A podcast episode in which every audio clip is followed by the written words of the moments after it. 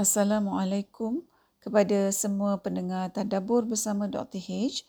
Segala puji bagi Allah Tuhan sekalian alam serta selawat dan salam buat junjungan besar Nabi Muhammad sallallahu alaihi wasallam serta ahlinya dan para sahabat sekaliannya.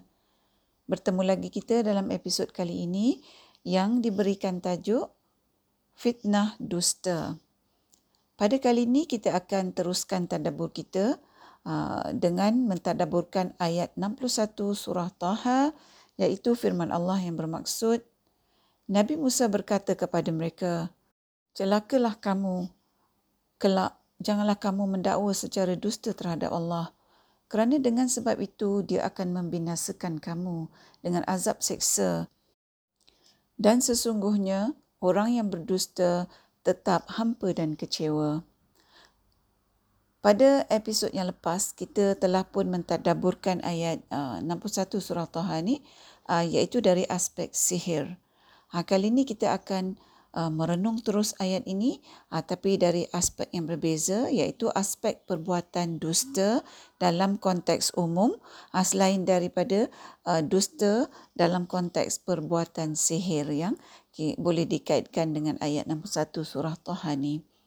Ha, kalau kita tengok dalam ayat 61 surah Taha ni, kita diberitahu bahawa apabila seseorang tu melakukan apa saja yang boleh dinamakan sebagai dusta, ha, maka sesungguhnya kedustaan yang dibuat oleh seseorang tu adalah merupakan satu dakwaan secara dusta terhadap Allah. Ha, jadi apakah maksudnya ni? Bahawa bila seseorang tu berdusta, ianya merupakan dakwaan Uh, secara dusta terhadap Allah. Apabila seseorang tu berdusta, maksudnya dia tu mengada-ngadakan uh, perkara yang tak diajarkan oleh Allah kepada manusia. Allah mengajar kita untuk berlaku benar, uh, untuk tak berdusta. Uh, tapi syaitan mengajar manusia untuk berdusta. Iaitu uh, perkara ini berketentangan dengan apa yang Allah ajarkan kepada manusia. Ha, sebab itulah kita kata dusta ni adalah merupakan satu perbuatan mungkar. Ha, yang mana seperti yang uh, pernah kita nyatakan dalam salah satu episod yang lepas, ha, mungkar ni maksudnya perkara yang tak diketahui. Iaitu perkara yang Allah tak ajar pada kita. Ha, sebab tu nanti uh, di dalam kubur uh, yang akan menyoal kita adalah malaikat yang namanya dipanggil mungkar. Jadi kalau bila seseorang tu disoal dalam kubur, ah, dia jawab perkara yang tak diketahui, iaitu dia tak boleh jawab soalan malaikat mungkar ni, ah, sebagaimana soalan tu patut dijawab. Ah, contohnya malaikat mungkar tanya, siapakah Tuhan kamu? Maka kalau orang yang ditanya tu bukan orang yang beriman atau orang yang melakukan kemungkaran, maka dia tak boleh jawab bahawa Tuhanku ialah Allah. Apabila dia menjawab selain daripada jawapan ni, jawapan tu adalah tidak diketahui oleh malaikat mungkar ni. Ha, maka malaikat nakir pun akan menjalankan tanggungjawab ha, bagi mereka-mereka yang memberikan jawapan-jawapan dalam ha, konteks perkara-perkara yang tak diketahui, yang tak diajarkan oleh Allah kepada manusia. Malaikat nakir akan jalankan tanggungjawab dia seperti mana yang diperintahkan oleh Allah. Ha, jadi berbalik kepada Uh, konteks apabila seseorang tu berdusta, uh, maka dia adalah melakukan dakwaan dusta terhadap Allah. Ha, kita ni merasakan bahawa bila kita berdusta pada manusia atau kita kaburi mata manusia atau kita lakukan apa-apa sajalah yang tak benar, uh, kita berbohong, maka mungkin pada pandangan kita, kita ni berbohong, berdusta, mengaburi mata manusia kita tak buat apa-apa dakwaan dusta kepada Allah. Tapi hakikatnya kedustaan yang kita buat terhadap manusia itu adalah sebenarnya merupakan dakwaan dusta kita kepada Allah. Macam kita mengada-ngadakan ah, kita uh, supaya seseorang tu percaya pada cerita yang tak benar yang kita uh, ceritakan. Uh, pada diri kita kita bohong orang tu, tapi kita sebenarnya menafikan apa yang Allah ajarkan pada kita iaitu untuk tak berdusta untuk kita ni bercakap benar untuk kita ni tak mengadakan perkara-perkara yang bukan sebenarnya jadi para pendengar syaitan ni menipu kita ya dengan cara yang amat halus. Ha, sampai kita ni ingat apa yang kita buat tu ialah kepada manusia. Kita tak buat apa-apa pada Allah. Walaupun sebenarnya pada prinsipnya setiap perbuatan yang tak baik ha, seperti berdusta ni ha, yang kita lakukan pada manusia maka kita tak dapat lari dari hakikat melakukan dakwaan dusta terhadap Allah. Baiklah saya bagi contoh ya untuk uh, kita lebih faham. Kalau misalnya bos kita suruh kita uh, setiap daripada kita ni buat satu projek secara individu uh, dan bos kita pun terangkan bagaimana nak buat projek tu. Katalah ada rakan kita minta tolong kita sebab dia tak berapa faham penerangan bos kita tu. Ha, kita pun ambil kesempatan dengan kita bagi rakan kita tu maklumat yang salah dengan tujuan kita tak mahu projek rakan kita tu jadi lebih okey atau lebih baik daripada projek kita. Ha, sebab contohnya kita aim nak naik pangkat ha, dan uh, yang mana rakan sejawat kita tu dah tentulah merupakan pesaing kita. Ha, dalam contoh uh, kita ni, bagi kita, kita terpaksa berdusta pada rakan sejawat kita tu untuk mencapai tujuan kita nak hasilkan projek yang lebih baik daripada orang lain. Ha, walaupun melalui cara berdusta. Ha, yang mana perbuatan kita ni samalah keadaannya seperti mana ahli sihir dalam ayat 61 surah Toha ni melakukan kedustaan melalui sihir mereka bagi uh, mereka mencapai matlamat mereka berbalik pada contoh kita dan pada masa yang sama ha, bagi kita bila kita berdusta pada rakan sejawat kita tu kita tak melakukan perkara berdusta terhadap ha, bos kita. Hakikatnya apa yang kita ajarkan pada rakan kita tu para pendengar yang merupakan maklumat yang tak benar yang kawan kita tu anggap benar iaitu bagi dia maklumat yang kita sampaikan pada dia tu adalah maklumat yang bos kita sampaikan Maka dalam keadaan ini, perbuatan kita berdusta pada rakan kita tu adalah merupakan dakwaan dusta pada bos kita tu.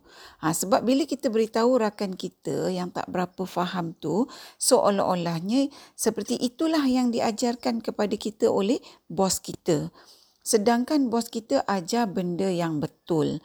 Tapi kitalah yang mendustakan bos kita iaitu seolah-olah bos kita tu ajar maklumat yang salah ha, yang macam kita terangkan pada rakan kita tadi tu dengan tujuan untuk kita mengaburi pemikiran dan pandangan rakan kita ha, untuk kita ni nak mencapai tujuan kita yang batil.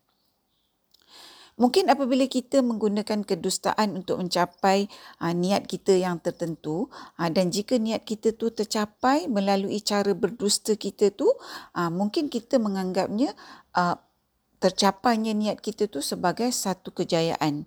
Ha, dan mungkin pada masa hadapan kita akan gunakanlah lagi ha, modus berdusta ni bagi menaikkan diri kita atau mencapai apa sajalah yang kita nak capai. Tapi realitinya para pendengar, kalau kita lihat ayat 61 surah Toha ni, Allah memberitahu kita bahawa sesungguhnya orang yang melakukan kedustaan akan berakhir sebagai orang yang pastinya hampa dan kecewa di akhirat nanti kerana akan menerima azab seksa atas kedustaan yang orang tu lakukan semasa hidup di dunia. Ha, dan di dunia ni pula janganlah pula kita anggap bahawa apabila kita mencapai apa yang kita uh, nakkan tu menggunakan cara yang batil ha, iaitu uh, dalam konteks tadabur kita ni melalui sifat berdusta maka tak akan ada kekecewaan dan kehampaan yang menimpa kita di dunia ni. Sesungguhnya para pendengar rezeki yang kita dapat melalui cara berdusta tu takkan ada keberkatannya. Kerana apa? Kerana keberkatan tu tak akan berada dalam benda yang batil.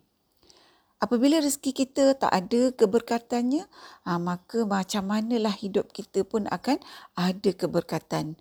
Kerana apa yang jadi darah daging kita ha, ataupun yang jadi darah daging ahli keluarga kita adalah merupakan rezeki yang diperolehi secara batil. Para pendengar, kita semua perlu ingat bahawa setiap dosa itu ada kifarahnya yang datang dalam pelbagai bentuk. Ha, contohnya seperti kita ni ada masalah hidup yang tak berhenti-henti berlaku. Ha, dan sebagainya lah. Ha, seperti mana yang kita uh, sebenarnya pernah tadaburkan dalam salah satu episod sebelumnya. Ha, seperti mana yang uh, kita juga pernah tadaburkan dalam salah satu episod yang lepas, kalau Allah biarkan kita berjaya dalam setiap perancangan kita yang penuh dengan kedustaan dan kebatilan, maka itu adalah petanda bahawa Allah membiarkan kita ni hidup terus dalam kebatilan. Secara terus menerus Allah menjauhkan kita daripada Allah apabila kita ni menjadikan uh, sifat berdusta sebagai sebahagian daripada sifat dalam diri kita, sebahagian daripada kehidupan kita, maka ini bermakna kita ni hidup dalam keadaan mengamalkan dakwaan yang mendustakan Allah yang bukan merupakan jalan yang lurus iaitu bertentanganlah dengan doa yang kita uh, pohonkan dalam surah Al-Fatihah yang kita baca ni bahawa kita minta Allah supaya kita ni ditunjukkan kepada jalan yang lurus. Uh, seperti mana yang pernah saya nyatakan uh, juga dalam salah satu episod yang lepas iaitu bagaimana cara hidup kita ni di dunia uh, begitulah besar kemungkinannya kita akan mengakhiri hidup kita dengan cara yang sama. Sebab itulah para pendengar kita kena berhati-hati pada setiap hari dalam kehidupan kita. Ah, dalam kita ni memastikan bahawa hidup kita ni berada di atas jalan yang betul.